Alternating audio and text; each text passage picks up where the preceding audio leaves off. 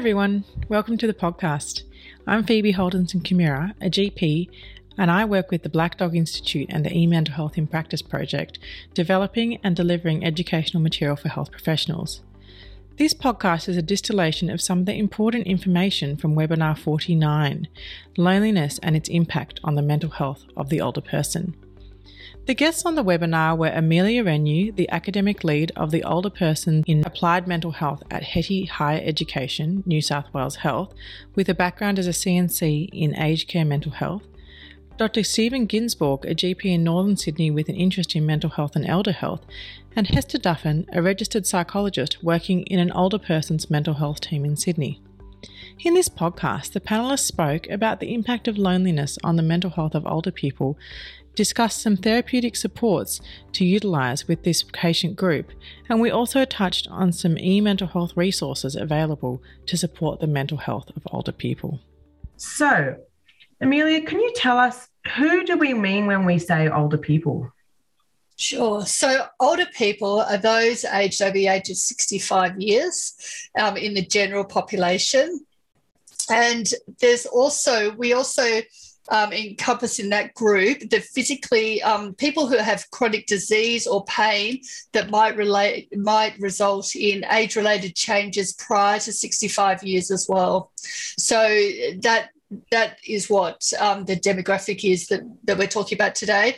However, I do need to um, make mention, of course, which is incredibly important for Aboriginal people, that they are regarded as older at 50 years and over. And we need to think about that um, when um, providing care or um, providing services to Aboriginal peoples. Amelia, tell us what do we what do we mean when we talk about loneliness? Okay, so this is this is a quote from Mother Teresa.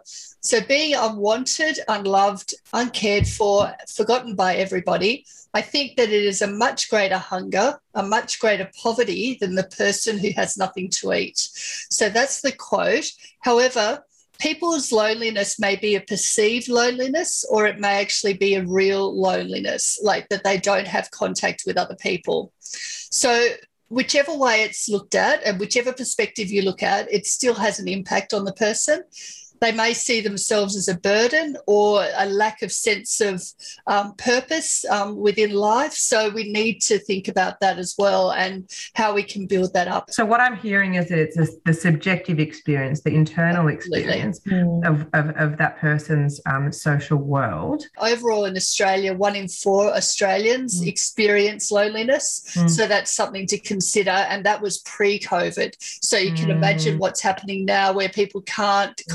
Connect with their families physically. Um, they might do that online. However, um, there is a real disruption to that, and we know mm. that that's a that that's a connecting with people um, on a meaningful level is a really positive um, aspect and actually reduces loneliness. That's exactly right. So you said that we were going to talk about loneliness and social isolation. I, I think that I often do use those terms interchangeably. Do they mean the same thing? Well, loneliness, um, as you can see the two quotes here. So, loneliness is a subjective, unwelcome feeling or of lack or a loss of companionship or emotional attachment with other people. So, loneliness is seen as a perceived state. So, it's what the person perceives um, their relationships as or their situation as. Whereas social isolation is seen as a state of having minimal contact with others. So, it differs from loneliness which is a subjective state, as I've said, of negative feelings about having a lower level of contact than desired. Um, so it is different. However, in some in some definitions, they the two terms are. are um, so there's social isolation and loneliness comes within social isolation, whereas I actually see them as two separate entities. Mm. We all have experiences of being, uh, you know, lonely from time to time, don't we? But we, I think what we're talking about here is prolonged or sustained periods of of that of that subjective experience of loneliness. Absolutely. Yeah. So, so long term yeah. loneliness. Yeah. That's right. So Stephen, can you talk to us about solitude. Is that the same as yeah. loneliness? No, solitude is a much more positive state of being. It's a state of being alone, often by choice, um, a, a, choice that um, many people savor their solitude. Uh, solitude uh, can be enjoyed, especially if the person has um, a good serve of self worth in their in their psyche. Um, and some describe it as an essential component of health and well-being to be able to enjoy solitude. Mm. Um, it's a spectrum, of course, mm. um, as so much, but uh, building more solitude into into your life may paradoxically relieve loneliness. Mm, absolutely, it's interesting. Good food for thought, isn't it? Amelia shared with us some statistics about the proportion of people experiencing social isolation and loneliness by age. Interestingly, the rates of loneliness were highest for 18 to 24 year olds and for those over 75 at around 20%, and lowest for 65 to 69 year olds at 13%. The rates of social isolation were fairly similar across the lifespan, with about 8% of people greater than 65 experiencing loneliness. This is fascinating because I think many of us think of loneliness as something that more often impacts the older person. They're saying that the figures are the highest within urban areas, um, which you'd think it'd be in rural areas. However, urban areas where we live in where we live in cities, that's where you can get the highest social isolation. Tell me, um, Amelia, what's the connection between loneliness and and mental health problems? Okay, so pre-existing um, people can have pre-existing depression and then loneliness can contribute to that coming um, to that reoccurring in older age um, the person loses their well, maybe um, have a loss of well-being and independence, a reduction in social participation, especially during COVID times, um, or may have had an earlier, or maybe experiencing a relationship back, um, breakdown or an empty nest type situation. So those all contribute to loneliness. Mm. So some people get a new diagnosis of depression um, once um, when they're older, if they're experiencing loneliness. However, you can also get a recurrence of depression in older age if they've experienced depression earlier or anxiety earlier in life. Mm. We know that loneliness causes um, higher rates of depression, anxiety, and even suicide. Mm. We know that that's a risk. That those, both of those conditions could be a risk factor um, for suicidal um, behaviour.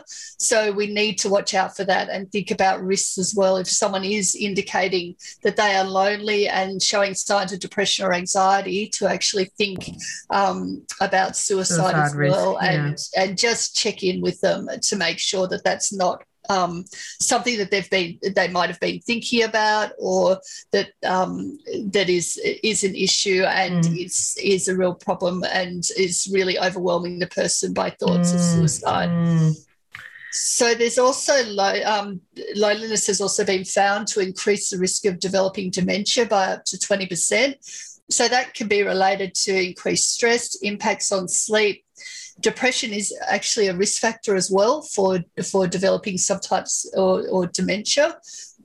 So um, there's needs. Um, so depression it needs to be treated and also um, holistically um, to hope potentially reduce that risk as well. Mm, so what I'm hearing is that there's a lot of overlap, isn't there? It's, Absolutely. It's hard to know what what came first, but certainly that they're all very intertwined. Hester, I'm interested to know what what have your observations been as a clinician working primarily with older people who have mental health problems um, of these two two things. Yeah, so um, so working in community mental health, um, a lot of the time, um, older people are referred to me by their GPs, by their facilities, aged care facilities, or by their family. Um, by the time I see them, um, they already meet the criteria for um, depression or anxiety. but yeah, sadly, I'd say most of them, probably about four out of five people, I would say, um, are experiencing some form of loneliness or another. Um, so I think it's really key to address um, their loneliness, um, help them improve their subjective, um, their perception of their social connections. Um, but that's not the only thing that is going to improve their depression and, and anxiety. it's interesting because um, in terms of loneliness, we also see people who um, are they're either lonely because they're potentially because they're isolated, or they're lonely because they they might be socially withdrawing. Um, and we find that when people are withdrawing, um, they uh, we find a link between people withdrawing and making poorer lifestyle choices. You know, they're not eating, they're not eating well, um, they're not exercising. Um, there, there, might even be substance abuse, um, and all of those things we know have have links to depression and also to to dementia. Um, loneliness can also um, cause people to um, because people are withdrawing, they're, they're having less um, cognitive stimulation. Mm. Um, yeah, so so that that is a big factor in in in dementia. All right, so that brings us across to our case study, Frank. Frank's a 74 year old man uh, who you've been seeing for some time, and his wife Norma died three years ago from lymphoma. Frank was her carer uh, for all those, all, all of her illness, but particularly in the last five months of her life. Initially, after she died, he received heaps of visits and calls from their friends, and he felt very much cared for. But he certainly noticed in the last few years that that's really dropped off, uh, and he barely sees their old friends anymore. He tells you that Norma was always the social one. She was busy with Probus commitments and tennis and bridge. She would always be hosting dinner parties on Friday and Saturday nights, having their friends over. And that's something that he always used to really look forward to. He has two children. Uh, he's got a son who's a FIFO worker living in Western Australia. And that son has a few children, but I mean, they're all living over in WA and um, and a daughter who lives in Hong Kong uh, and works in the finance industry. So basically, he's not seeing them very much at all, and particularly with COVID, he hasn't seen any of them in the last eighteen months. Since Norma died, he's been finding it pretty hard looking after himself. Uh, he's been teaching himself how to cook simple meals and he's learned how to keep the house clean and tidy. But after all of that's done, he feels pretty worn out. He's been staying at home more often and avoiding social outings. He's happy to receive calls or visitors, but is finding it so hard uh, to build up the initiative to leave the house or to call somebody. He tells you Norma was always the social one. He was the organizer, and I'm feeling completely lost without her. Hester and Stephen, what what strikes you about about Frank? Are you, are you worried about him? Well, best not to be worried about our, our clients. um, Are you concerned? That's, that's right. Um, no, I, th- I, think that that he definitely needs help, um, but we have to offer him the choice of help. And and um, uh, I'm presuming that he's he's come to see us or has come to see the GP. The GP is the great influencer and the first port of call. I say influencer in the in the social media sense.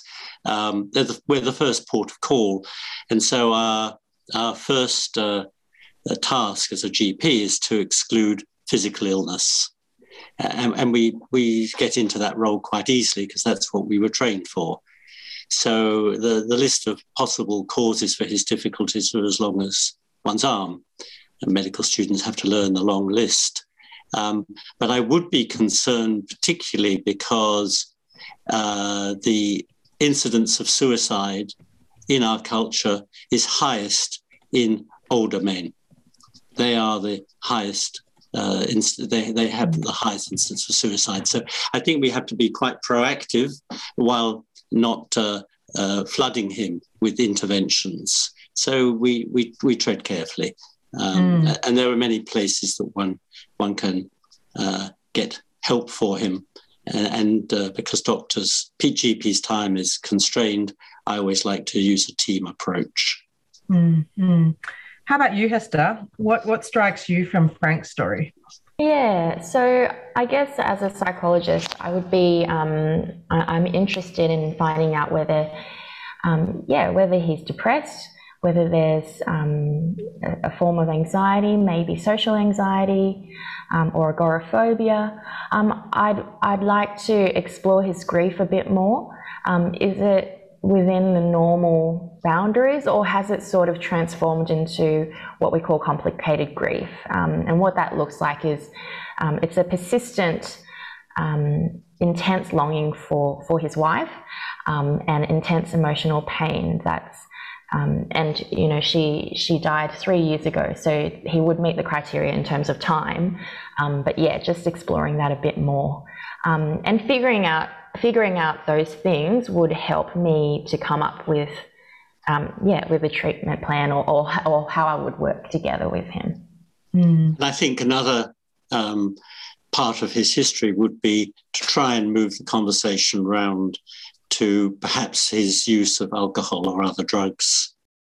All right. So we've established that it would be a good idea to talk to Frank about his uh, experience of being um, single, his experience of being socially isolated. But I know that uh, for a lot of us, talking about that with him might be challenging for a whole number of reasons. So, Hester, I'm interested to know how, what words would you use to start that conversation with Stephen? With Frank. Um, yeah, so, Sorry, with, with, with Frank, I apologize. Yeah. yeah. So um, I think um, I'd, i really um, make it a point to validate and empathize and normalize um, his his situation. You know, um, people who are in this age group experience a lot of loss you know, there's, um, uh, you know, like for Frank, there's loss of loss of a spouse, um, loss of the relationships with his children who are far away.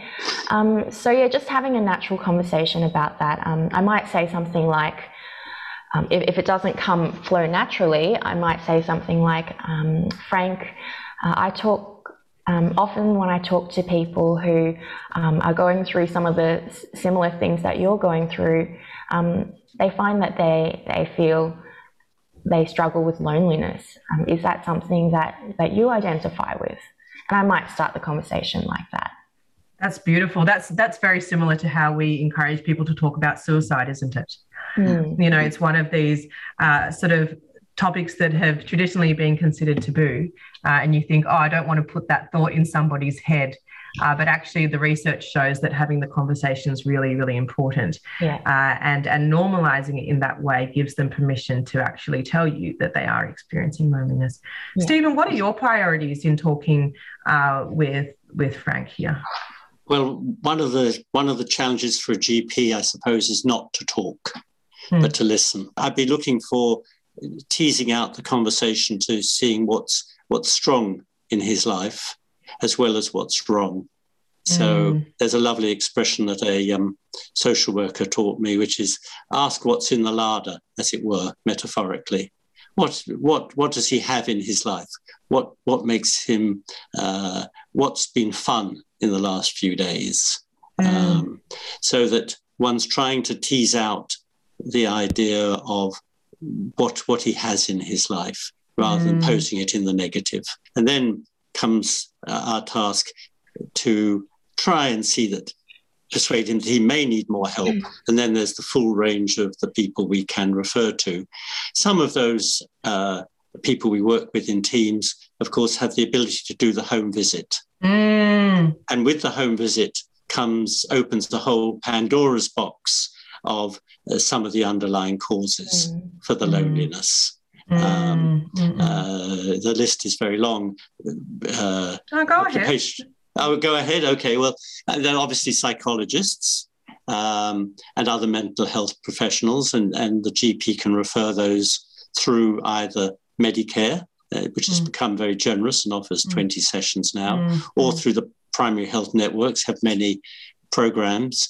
One of those programs is called the Emotional Wellbeing of Older People program, mm. and they do outreach into the community. It started in aged care facilities, but now the government's paying for them mm. to go into uh, people's homes. Mm. Social workers are mm. absolutely essential and are so skilled at this. Occupational therapists, uh, physiotherapists, and physiotherapists, I think, are a little bit like taxi drivers or, or can be like taxi drivers or hairdressers. While doing their work, it's a great time for people to feel relaxed, start chatting. And sometimes in that time, you you find out more about the person. Of course, Aboriginal health workers. Mm. Um, and a, an underserviced uh, uh, profession are the pharmacists. The community pharmacist can be uh, asked by the GP to undertake a home medicines review. And they are trained in this to be uh, very explorative of the whole person. So they may find medications that the person's taking over the counter or old medications, uh, using up old sleeping tablets that maybe uh, Norma had. Um, uh, and so the reports I get back from community pharmacists are wonderful. They'll talk about uh, the social conditions that underlie some of the problems. Mm. And I'd like to add one other group to that to that list, um, which is as a GP, I rely so heavily on my practice nurse. Uh, yes. They're my eyes and ears mm. about what's happening with some of my older patients who come in quite frequently, uh, and they've really got their finger on the pulse as to what's happening in that that person's life emotionally and socially. Uh, and and that's really nice because we can work as a team. And what I'm hearing, you know is from the poll is that a lot of people feel that they are quite time poor. And we know that having these conversations or doing the home visits is quite a time intensive activity. So, really, what we need to do is start having a more um, team based approach mm-hmm. and, and using uh, the resources within our community um, to be able to gather that information, but also provide support. And, you know, again, um, just highlighting the role of um, a, a, service like Hester's, uh, which is available in every state, the older person's mental health team, uh, and they also have a multidisciplinary approach. So just thinking outside the box a little bit there, rather than feeling overwhelmed and thinking, well, how, what, what, how much can I achieve as a single person?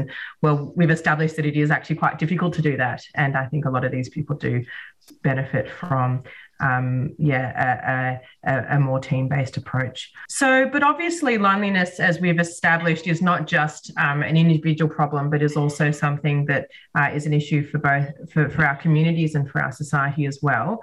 Um, Stephen, can you tell us a little bit about about those about that? Yes. Um, well, because society is the foundation of this uh, pyramid, um, because our communities and their support for older people can has been crumbling somewhat for, for many decades. Um, the public health approach and the governmental approach and the strategic approach is so important. Uh, the UK and Japan have ministers for loneliness. And I think this really highlights how important uh, they feel this is, and of course the um, the leverage that a minister and a ministerial department can bring to address uh, the media, the public education, uh, social housing, uh, intergenerational housing, even the use of open space. We had 30% more open space parkland. There's evidence that it reduces loneliness by up to 30 that if we had more parkland, we would reduce loneliness. Mm, so, mm, uh, yes, that foundation, and, and, that's the foundation of compassionate communities. We build compassionate communities. Uh, we right. we're we're, um, we're halfway there. Mm, that's right. Um, so so that's really good to establish. And I'm interested now to hear from Hester about uh, what are some of those more individual approaches that we can be taking uh, with our older patient yeah. yeah. So, um, uh, I mean, there are lots of different therapies to use with this these group um, this group. Um, I'll just touch on three, and um, these are all tools that I think people and anybody from any any background can draw some um, um, yeah, have some benefit from. Um, so we've got ACT, Acceptance Commitment Therapy. Um, one of the things that I like to do is the values exercise.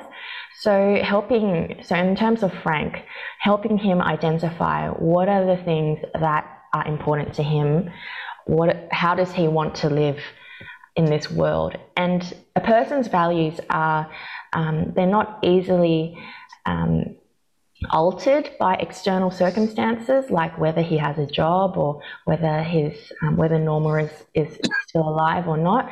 Um, so Um, that's why it's really important to help people identify with those values. Um, so, for example, if Frank has a strong value in contributing um, to the world around him, maybe previously that looked like his job. Um, but what I would do is I would work with Frank and say, um, what does it look like to contribute um, now? What does it look like um, for you to, yeah, um, contribute to the world around you? So setting some little goals with him um, in, in, in, in terms of that. Um, he might also be someone who really values love or expressing his love. So, what does it look like now for Frank to still express his love to his wife? It might be um, writing letters, or it might just be talking to her still. Um, um, or what does it look like, Frank, for you to express your love to, to your children, to your grandkids, to your neighbors? So, yeah, really helping him flesh that out. Um, I also like to use CBT, so um, cognitive behavioral therapy, challenging those deeply entrenched negative cognitions and themes that people have. Um, really common ones for this um, for older people are I'm I'm useless because I don't work anymore, or nobody cares about me. Um, so yeah, really just going down that sort of Socratic questioning style of um, talking. So, you know, what's the evidence for that, Frank? Like, is this a fact or is this a feeling? Is this an assumption, maybe? Do you think you might be wrong? Or what would you tell a close friend if they were feeling the same way? Um, so, yeah, really working in that sense. And the last one I'd like to talk about is reminiscence therapy. So, reminiscence therapy is um, a really great type of therapy um, that you can use with anybody, but particularly with people who have um, dementia or cognitive decline. Um, and this type of therapy utilizes all five of their senses, um, and it helps people to relive and recall um, pre- past events, past places, past people. Um, so you might use certain objects like a candle or a particular blanket or a pillow or photos. Um, and it's just giving that person a moment of reconnection, um, a moment where they um, can relive certain memories. And in that moment, they're not feeling lonely. Um, and it's a really powerful tool that I use, and I'd encourage you all to think about using as well. Um, part of reminiscence therapy is also something called a This Is Your Life book, um, and so it's just coming up with, um, yeah, it, it, exactly what it sounds like a, lo- a, book that goes through a person's life. Um, and that I've found can be really powerful for people to do as well. Now, obviously, we want to be doing individual therapy with patients in our rooms, but there are also organisations and activities in the community that can help people like Frank. Hester shared with us the value of organisations such as Men's Shed, Probus, and University of the Third Age as places that can facilitate meaningful connections.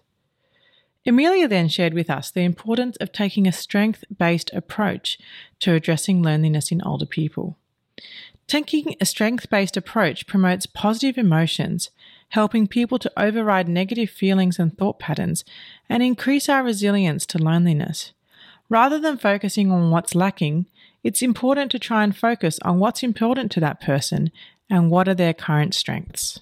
All right. So just going back to Frank now, um, I think we've talked a lot about different strategies that we could employ for Frank. Uh, but what I'm hearing both from the panelists, but also within the chat box, is really just taking the time to talk about the issue and to stop and actually listen to Frank's story and and just how powerful that can be as you know without any any further therapy necessarily but just giving that person the time to be heard and and hearing their life story perhaps. Um, we could consider a referral to counselling or a psychologist uh, referral to local services, as we've discussed, uh, whether that's health services or community services. If he's got a concurrent uh, anxiety or depression, then we could consider starting a low dose antidepressant. I know a lot of these people tend to have uh, sleep problems as well. Um, so we need to try and address that. Um, we want to suggest that he comes back in, say, two weeks or a month to see how we're going. We really don't want to let this just slide and hope that things get better because if things don't improve, then there's a good chance that Frank will develop uh, a depression or anxiety. And of course, considering offering online mental health resources as well. There's a few other resources that are helpful. Um, I just quickly talk through those. There's a fantastic resource from the Australian government called Be Connected. That's for all Australians, but particularly helpful for older Australians. And that's lots of courses teaching people how to use uh, electric electronic devices in particular. So using their smartphones or their computers to be able to access things. And for a lot of older people, that can really open up a whole world uh, of connection. Uh, and so not overlooking that and thinking that, oh, they're too old or whatever, but just taking the time to ask and then to refer to this. Uh, social, social prescribing has a real pl- part to play. Uh, and if you're interested, there's some great RACGP re- uh, resources as well as uh, a webinar that we've run on Black Dog um, previously that you can watch or listen to the podcast of. And then the National Aging Research Institute has a lot of fantastic resources as well. I do want to talk now about some online mental health resources. Uh, there's a, some really amazing offerings that are tailored specifically to the needs of older people. First up, we've got MindSpot Wellbeing Plus course. This is for people over the age of 60 who've got uh, depression or anxiety. Uh, it needs to, it's five sessions that are completed over the space of eight weeks. And what's great about it is there is the option to have uh, a, a, phone call from a clinician uh, that's linked to each course. Uh, and so that can be a good support perhaps for older people. We've also got Black Dog Institute's myCompass uh, for seniors, and this is also uh, a CBT based program uh, that's tailored for older people and has a lot of really fantastic resources around self care. eCouch from the Australian National University has a specific loss and bereavement program uh, that's that's got a number of modules that goes through uh, the normal uh, process of grieving, uh, healthy ways of coping, uh, normalizing uh, the experience, and also uh, some structured CBT. There are some other resources that I thought might be particularly helpful for your patients. we've got NewAccess phone mental health support from Beyond Blue if you feel that some of your patients just aren't up to using um, an, a, a, resource on a computer or a phone. And this is a phone counselling service, I believe, for five sessions.